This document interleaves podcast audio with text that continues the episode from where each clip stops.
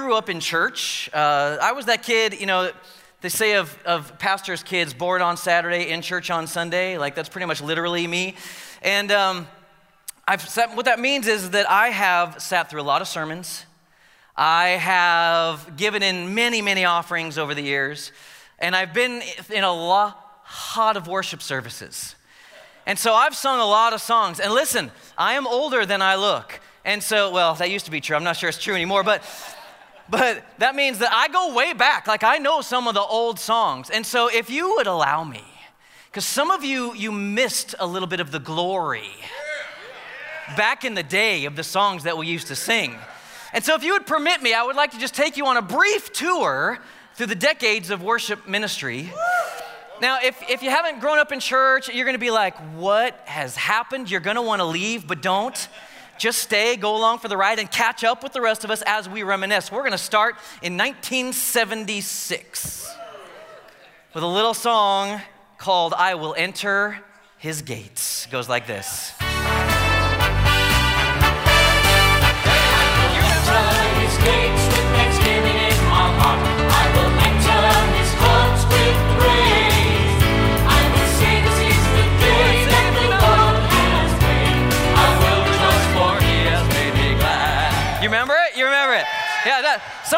Like, yes, why don't we? That's pure scripture, bro. Why don't we sing that anymore? Like, Taylor, take notes, man. All right, so we're gonna jump ahead quickly into the 80s. And if you went to youth group even one time in the 1980s, you sang this song.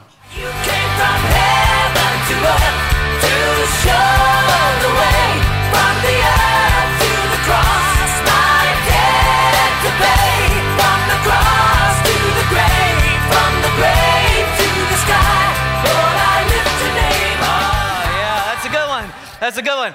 Some, you guys are really enjoying this. Uh, and yes, for those of you that are really on the inside, that was John Schlitt of Petra. Okay, so moving along, uh, there in the middle of the 80s as well, there was a great song that we're going to actually kind of focus in on today. And it's called We Bring the Sacrifice of Praise. It goes like this We bring the sacrifice of praise into the house.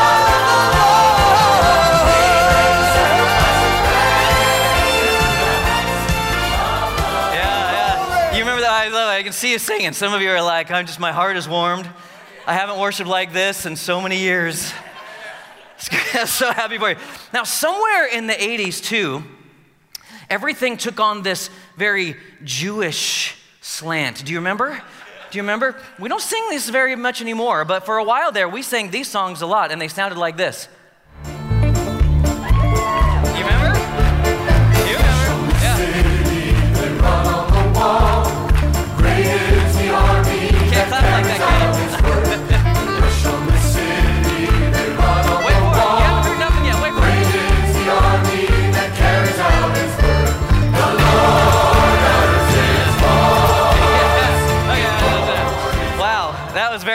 As you could tell. And I think we may have sung that song and misused the scripture, I'm not sure, but whatever. I don't think we understood what we were singing back then. Uh, and then in the 90s, everybody, in the 90s. Yeah. That's right. In the 90s, when I entered college, came along one of the greatest worship songs of all time because it includes a key change. Here it is.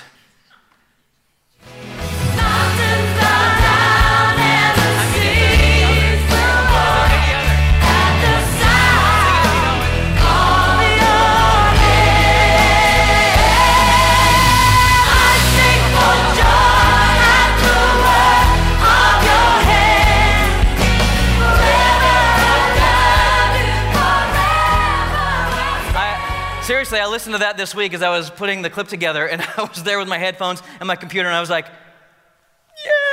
yeah, I just, I, was, I just couldn't help it.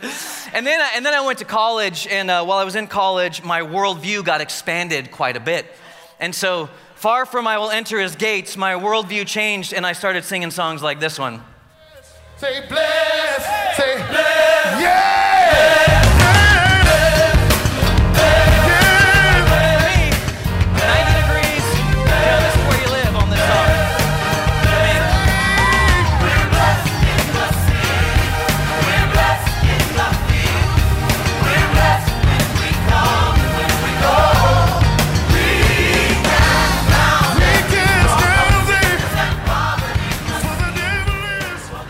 Now Taylor's taking notes, and so next week, expect to sing, expect to sing at least that song right there. that's one. He said that's one. Okay. Uh, the reason I took you on that tour is because, number one, I really do love all those songs. It's some, some of the history of my life with Jesus and worship moments with Him. But we're in this series about worship, and it's called Wonder. And what we're trying to do is we're trying to recapture the wonder. We're trying to recapture that moment in that key change of shout to the Lord when your hands just want to go up because you're just caught up in the wonder and majesty of Jesus. That's what we're after in this series. And so we've talked about how we're wired for worship, how we're created to worship something. And so you're already worshiping and you're gonna worship something. So we got to decide where to place that. Last week we talked, Pastor Ross talked about how uh, worship is about your whole person, it involves all of you. And so as I, was, as I was ruminating on that this week, I realized, you know, when you talk about worship like that, it's very costly. Like it costs you something. And there's this verse in 2 Samuel chapter 24, and it's about King David, and it talks about cost. Now, we find King David, he's kind of he's messed up. He's relied on himself. He's relied on what he has instead of counting on God. And so judgment has come. He's in big trouble. And so he's repentant and he's told that he must go make a sacrifice. And here's what he says in verse 24. He says, uh, actually, first, there's this great, he goes this great guy, Araunah, Araunah, and he says to Araunah, says, look, King David, take, take whatever you want. I, will I'll give you the animals. I'll, I'll give you the altar. You, you just do whatever you want. And this is what King David says in response. The king replied to Araunah, no, I insist on paying you for it. I will not sacrifice to the Lord my God burnt offerings that cost me nothing. So David bought the threshing floor and the oxen and paid 50 shekels of silver for them. I like it in the message version. It's the paraphrase translation. It says, I'm not going to offer God, my God, sacrifices that aren't sacrifices. I'm not going to offer God sacrifices that aren't sacrifices. It's got to cost something. And so I wonder if in our wealthy, consumer driven, and you're like, hey, bro, I ain't wealthy. Well, if you live in this country and you got a roof over your head, and the reality is worldwide, we are a wealthy nation. So I wonder if, in our wealthy, consumer driven culture, I wonder if maybe we've become accustomed to offering sacrifices that don't cost much. Like, Jesus, I, I give my life to you. I'm going to serve you, so I'll hit you up on Sunday, but you know, Monday, Tuesday, those, those, those days are going to be mine still. I'm a Christian, but, but I just want my days the way I want them. I'm a Christian. I'll go to church. I, I, read my Bible every other month. I pray twice. Like I'm, I'm, I'm doing the things, but, but there's no actual change on the inside. There's no transformation. You still yell at your wife, still rough on your kids, still slipping a little under the table at work, like whatever it is. Like, there's no transformation on the inside. It didn't cost anything. I want you to remember this series has its roots in uh, Pastor Ross's surrender solution. And so he's given us this equation. This equation is that love plus obedience is what equals worship. Love for God plus obedience. This is the heart of the surrender solution. It equals worship. And that kind of worship, everybody, is a sacrifice because obedience requires us to lay our lives down. So, we're going to talk about sacrifice today. And of course, sacrifice is a chief theme throughout the scriptures. Most of you know that sacrifice was part of the temple worship of Israel, the people of God. And so they would offer a sheep or a goat or an ox or even birds to God by spilling their blood. And the deal is that God is going to deal with evil in the world and in us, but because He's holy and just, because God is so good, He's going to get rid of evil and sin without destroying humanity. So he institutes this sacrificial system for his people Israel.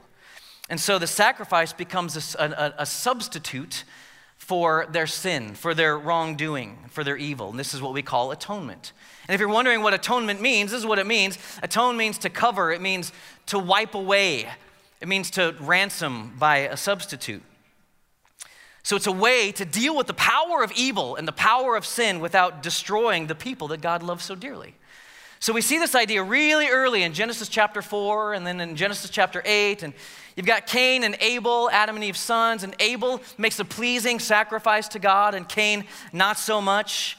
In Genesis 8, you've got Noah offering a sacrifice to God after he's rescued from the flood. And it's pretty incredible that Noah's doing this, right? Because there's a limited number of animals and he's still making a sacrifice with these precious animals that are there to rebuild the population. Have you ever thought about that? So, the definition of sacrifice, though, is that it's, it's giving up something that's precious, giving up something that might be limited, giving up something that is highly valued, like we value ourselves and our time. So, technically, though, there is one earlier sacrifice that you see in the scriptures, but we tend to look over it because it happens in Genesis chapter 3. And it happens when Adam and Eve, they disobey God and they go off and hide. You remember? They go off and hide and they, they use leaves to cover them up because they're embarrassed. And so in Genesis 3:21 it says, "And the Lord God made clothing from animal skins for Adam and his wife." So there's kind of the first sacrifice. So I, I just want you to see that from the very beginning of the story, from the very beginning of the scriptures, we have the power of sacrifice. And you can see the foreshadowing of what God has planned in his son, Jesus the Messiah, who's to become ultimately the ultimate sacrifice once and for all, for all sin, for all humankind. And so, this idea of sacrifice, it's, it's ingrained in, in sacrificial worship, which we're talking about today. It's a primary biblical concept and everybody, it's just really essential for us if we are actually going to do this thing. If we're actually going to be the people of God, responding to the people of God, letting Him transform us the way that He wants to, if one chapel is to go the way that God has called us to go, then we have to figure this sacrificial worship thing out. And there's no better story, I don't think, to talk about this than the story of Abraham and Isaac. Now, there's a story where Abraham, God tells Abraham to sacrifice his only son, Isaac. Welcome to church, everybody. So I know that this is, you're like, oh boy. And I know this is one of those passages. And actually, people have tried to use this passage to prove that God is unjust. Why would God ask for such a thing? What kind of an unjust, cruel, ridiculously mean God do you serve that would ask somebody to do that? Why serve him? Well, we don't have time to cover all of that. However, a few comments. Number one, this is a test. We're going to see that in a moment. And child sacrifice, it's the, it, it, it's the worst thing that we could possibly imagine. Well, God hates it too. and also, for Abraham, as he gets this word, uh, this is appalling. It's appalling emotionally. It's also appalling. what's the word? Thank you. Appalling. It's also appalling theologically, but it is to God too. But it wasn't unheard of at the time. Because around Abraham and the surrounding areas, the other people groups, they would actually practice this child sacrifice. So, no doubt, it would be confusing for Abraham. He couldn't understand it, but it would be logical culturally. The thing we have to realize is God was not going to allow him to go through with this. What God wanted to do was to show us something important. So far, actually, far from God being unjust in this passage, I hope that you'll see as we go through it, this story actually points to God's sacrificial love for all of us. So we're going to pick it up in Genesis chapter 2, verse 1. Are you ready? Here we go. Sometime later, God tested Abraham's faith. There it is. Abraham, God called. Yes, he replied, Here I am. Take your son, your only son, yes, Isaac, whom you love so much, and go to the land of Moriah. Go and sacrifice him as a burnt offering on one of the mountains which I will show you. The next morning, Abraham got up early. He saddled his donkey and took two of his servants with him, along with his son Isaac. Then he chopped wood for a fire, for a burnt offering, and he set out for the place God had told him about. On the third day of their journey, Abraham looked up and he saw the place in the distance. Stay here with the donkey, Abraham told the servants. The boy and I will travel a little farther. We will worship there, and then we will come right back. I wonder if that's a sign of Abraham's faith right there. So God is testing Abraham's faith. That's what the scripture told us. And Abraham knows, already knows, that God's plan is to bless the entire world through Abraham and through his descendants. And now God is testing him to see if he's the kind of man that God can use. And I just want you to realize with me that it is possible for God to test your faith too. We don't like to think that. We don't want to think that, well, God would never do that. That's not right. That's not fair. And I think we might say that because we're used to kind of toxic, unhealthy relationships that try to test us inappropriately. Do you know what I mean? It's like if you think if you think your significant other is cheating on you, and so you want to test, hey, can I see your phone for a second? Do you know that test? Oh, you don't? Oh, you guys were great marriages, great relationships. That's, I'm so happy. Or was that so serious? You're like,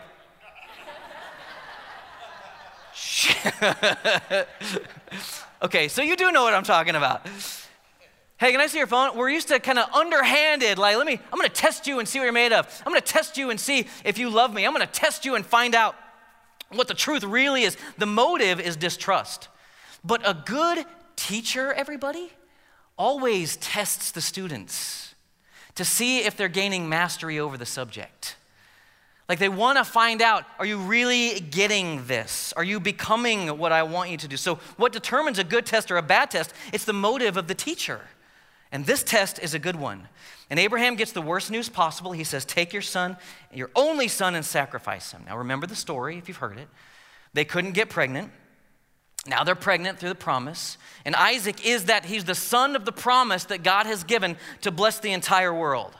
So this is more for Abraham than just losing a son. Abraham's looking at losing the promise that God has given him. Like this is a big, big deal. But the scripture still records the next morning, Abraham did what? He got up early. He got up early, no hesitation. And we get to see the first hint of Abraham's real faith right here. And I just think this is so different from our responses so many times when God speaks. I can only speak for myself, but I feel like God says something and I'm like, oh, yeah. Well, I don't know. That might be the pizza that I ate last night.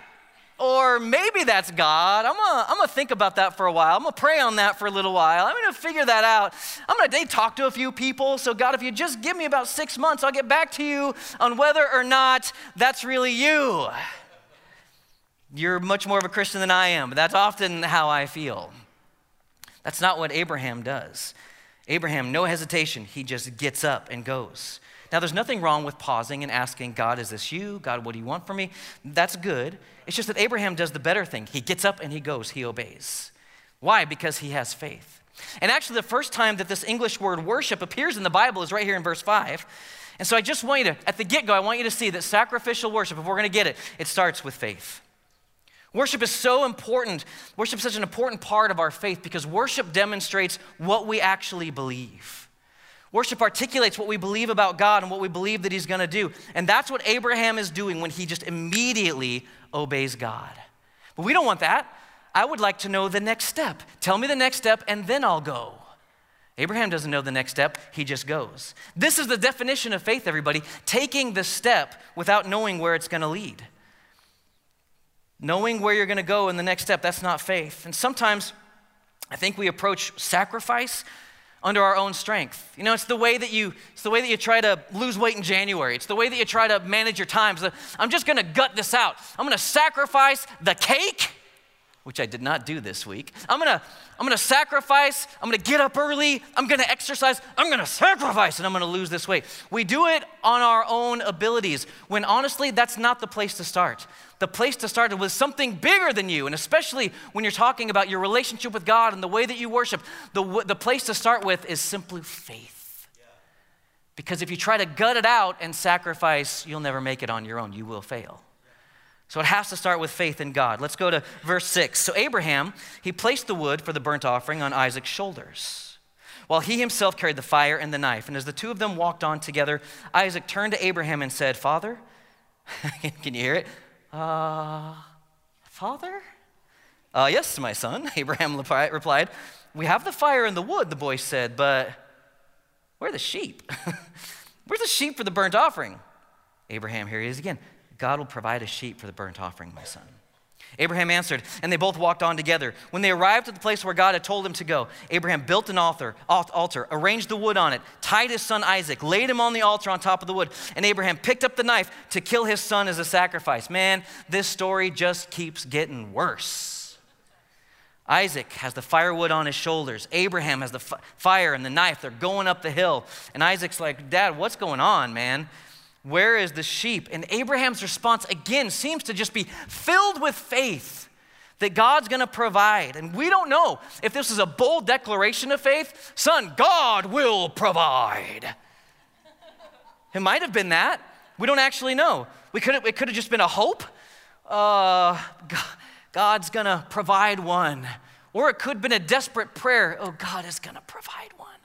We don't know, but honestly, I think faith can look like all of that. Abraham may have thought that God would resurrect Isaac. In fact, Hebrews chapter 11 actually says that. But in Hebrews 11, 6, I think we get the key. Hebrews 11, 6, it's a really famous verse. It says, Without faith, it is impossible to please God. Because anyone who comes to him has to believe that he exists and that he rewards those who earnestly seek him. This is one of the most important worship verses in Scripture. There's thousands of things that you can do to please God, but there's really only one way to do them. We do all this other stuff without faith and doesn't please God. If faith is missing, none of it pleases Him. So, why is it impossible to please God without faith? Well, because when you come to Him, when you're worshiping, when you're offering your life, you have to believe He exists. or else, what are you doing? you got to believe that He exists, that He's there, which really means you got to believe that He is who He says He is. God, I believe that you're there and I believe that you're real. Look, y'all, when I come here to service, I was down here this morning, I'm lifting my hands. Why? Darlene Zschech, shout to the Lord, key change. My hands go up. Why? Not because of a key change, because He's there, because I believe in Him.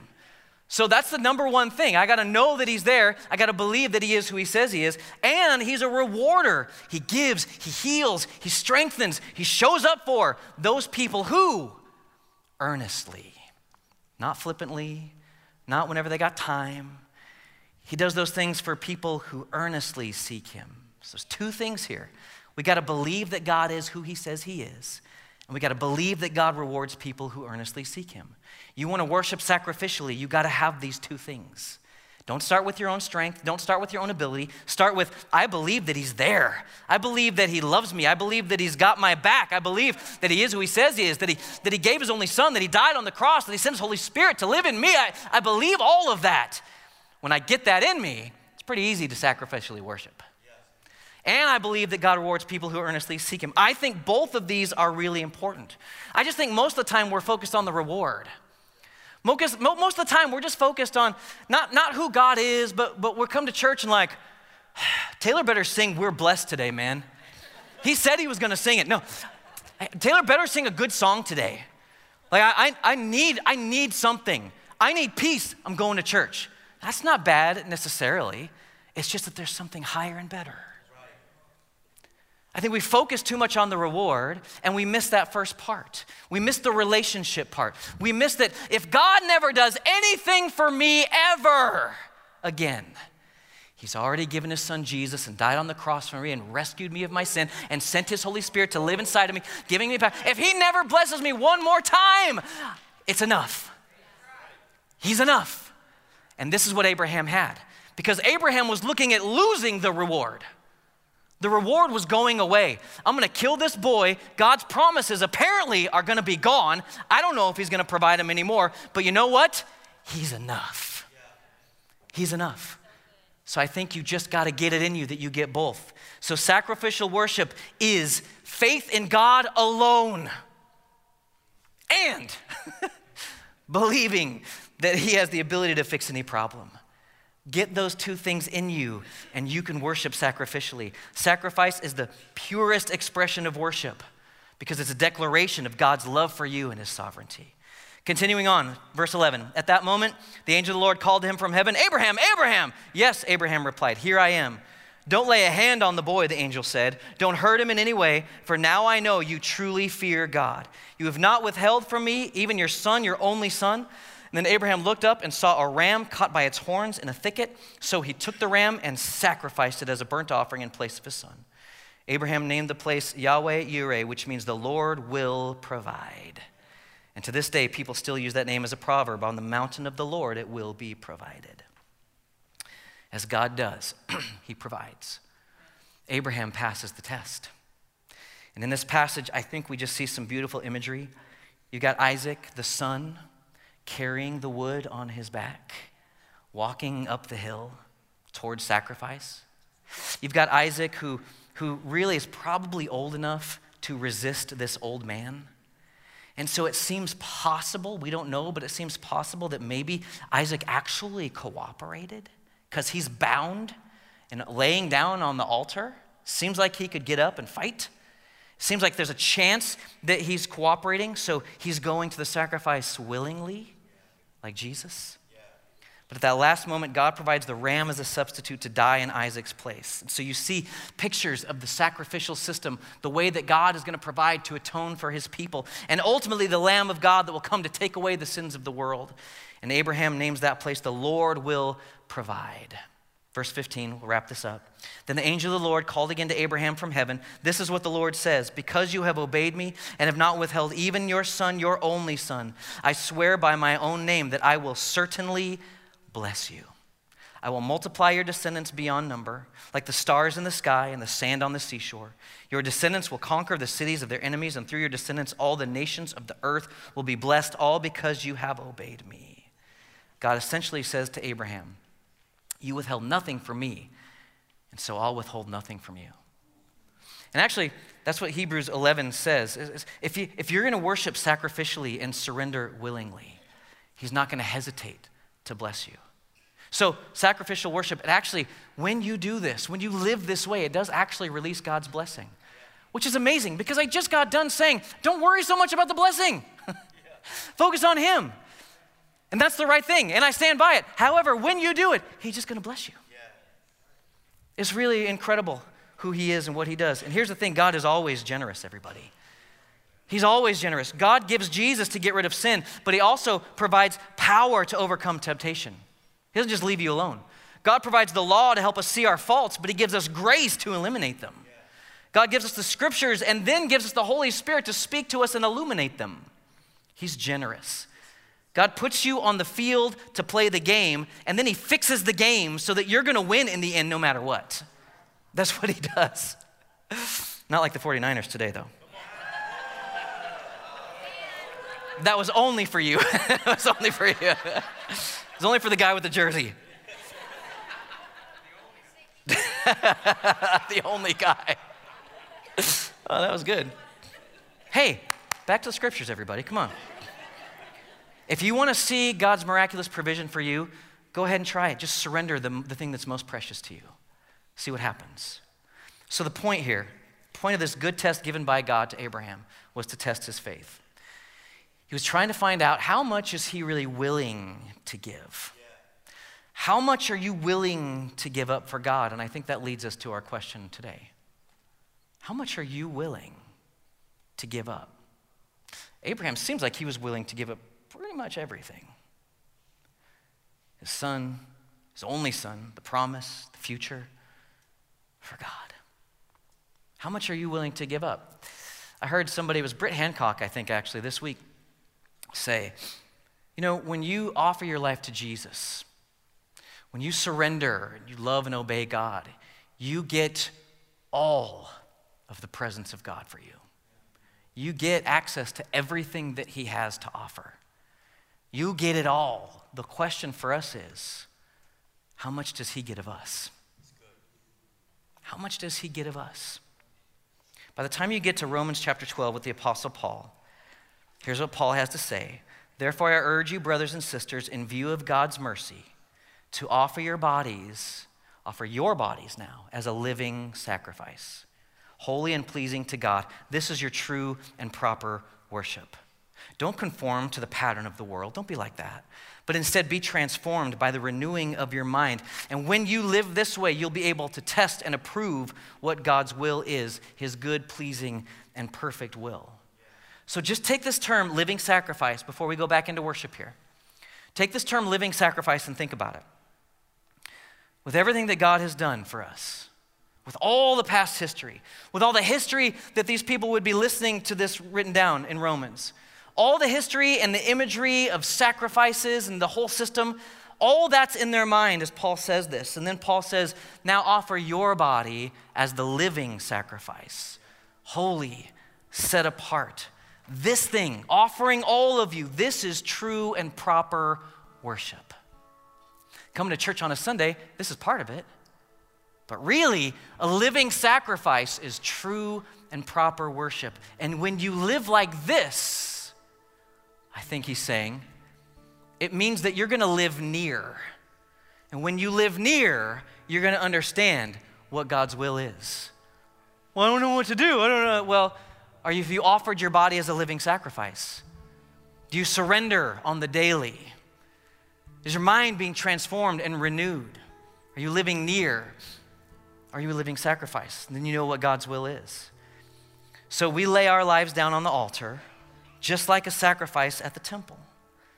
The big difference is instead of getting killed, our sacrifice actually brings us to life with resurrection power. That's what happens for us. And it's incredible as we die to ourselves. Now, here's what I think most of us are willing to lay ourselves down on the altar. Yeah, that's why I came to church, bro. Get off me. Why are you going so hard on me? most of us are willing to lay our lives down on the altar. But here's the problem with living sacrifices they tend to get back up. The Old Testament sacrifice went down, dead, burnt.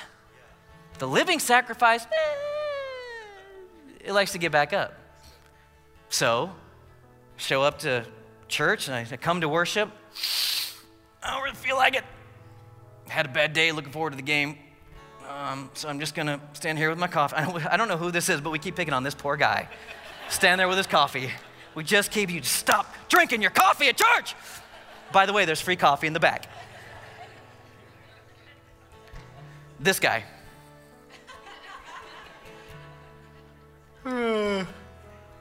this over yet? Oh, good. They only did two songs. Oh, there's two more. You know.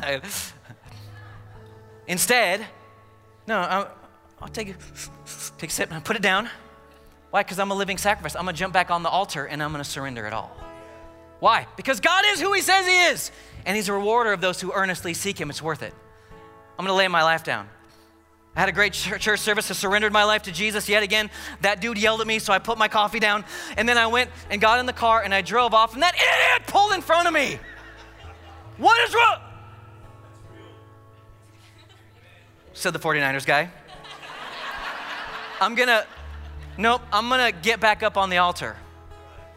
I'm gonna, you know, we used to call this the altar, right? The, this became the altar because this is where you would come down to give up your life. And so this became called the altar in churches. So we come to the altar, but then we get up. You idiot, what's wrong with you? No, I'm gonna, sorry. I'm gonna get back on the altar. I'm a living sacrifice. Right? Do you see it? Like things start going wrong. I, I, I, my wife and we get in a fight, and I'm just, what, what is wrong? You're on the altar. What is wrong with you? I'm so sick of you acting like your mom. It's the worst insult I could think of. I don't know. It tends to not go well if you ever say that. Um, I don't know from experience. 49er guy does. So, wow, we need to get back to worship. So, no, no, no, no. What is wrong with you? What, oh, oh, I'm sorry, babe. Let me crawl back on the altar. Let me get back on the. Jesus, I give my all to you. I sacrifice my life to you. I'm a living sacrifice. I'm going to die to myself. Babe, I love you. I'm sorry. Let's get counseling. Let's figure it out. Like, let's worry. Do you see it? Yeah. We tend to get up We tend to get up, get off the, don't get up. Don't get up. And when you notice you get up, get back on. Okay, I'm gonna lay my life, I'm a living sacrifice. My life is yours. I die every day. I give my life to Jesus. I want to be crucified with Christ. This is why Luke 9:23 says it. This is why he says, he says, ooh, this is why he says, whoever wants to be my disciple, you got to deny yourself, deny you, take up your cross daily and follow me. This is why Genesis 2:20 Galatians 2:20 says, I've been crucified along with Jesus. I don't live anymore. It's not me, it's Him who lives in me and through me. The life I live in the body, I live by faith in the Son of God who loved me and gave Himself for me. True worship is a sacrifice, it's the offering of your body and your mind, it's the offering of every action that you have to God. And everybody, we have one thing that Abraham didn't we have hindsight, we have the scriptures, we have the Spirit. Abraham was going solely on faith, that's why he was rewarded so greatly. We have so much more than just faith. We have faith too, but we have the whole history of what God has done, what He's provided and given. We have all of it to look at and relish in and celebrate and let it inside of us to help us become living sacrifices.